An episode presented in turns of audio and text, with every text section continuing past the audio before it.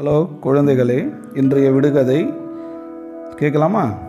கவனமாக கேளுங்க. செய்தி வரும் பின்னே மணி ஓசை வரும் முன்னே. அது என்ன? மீண்டும் சொல்கிறேன் செய்தி வரும் பின்னே மணி ஓசை வரும் முன்னே. அது என்ன? நல்லா யோசிங்க. தினமும் நம்ம எல்லாரும் பயன்படுத்தியிருக்கிறோம். இது இல்லாமல் இன்றைக்கி உலகமே இல்லை. இப்போ தெரிஞ்சிருக்கோம். தொலைபேசி அதாவது செல்பேசின்னு கூட சொல்லலாம். ஓகேங்களா? நன்றி.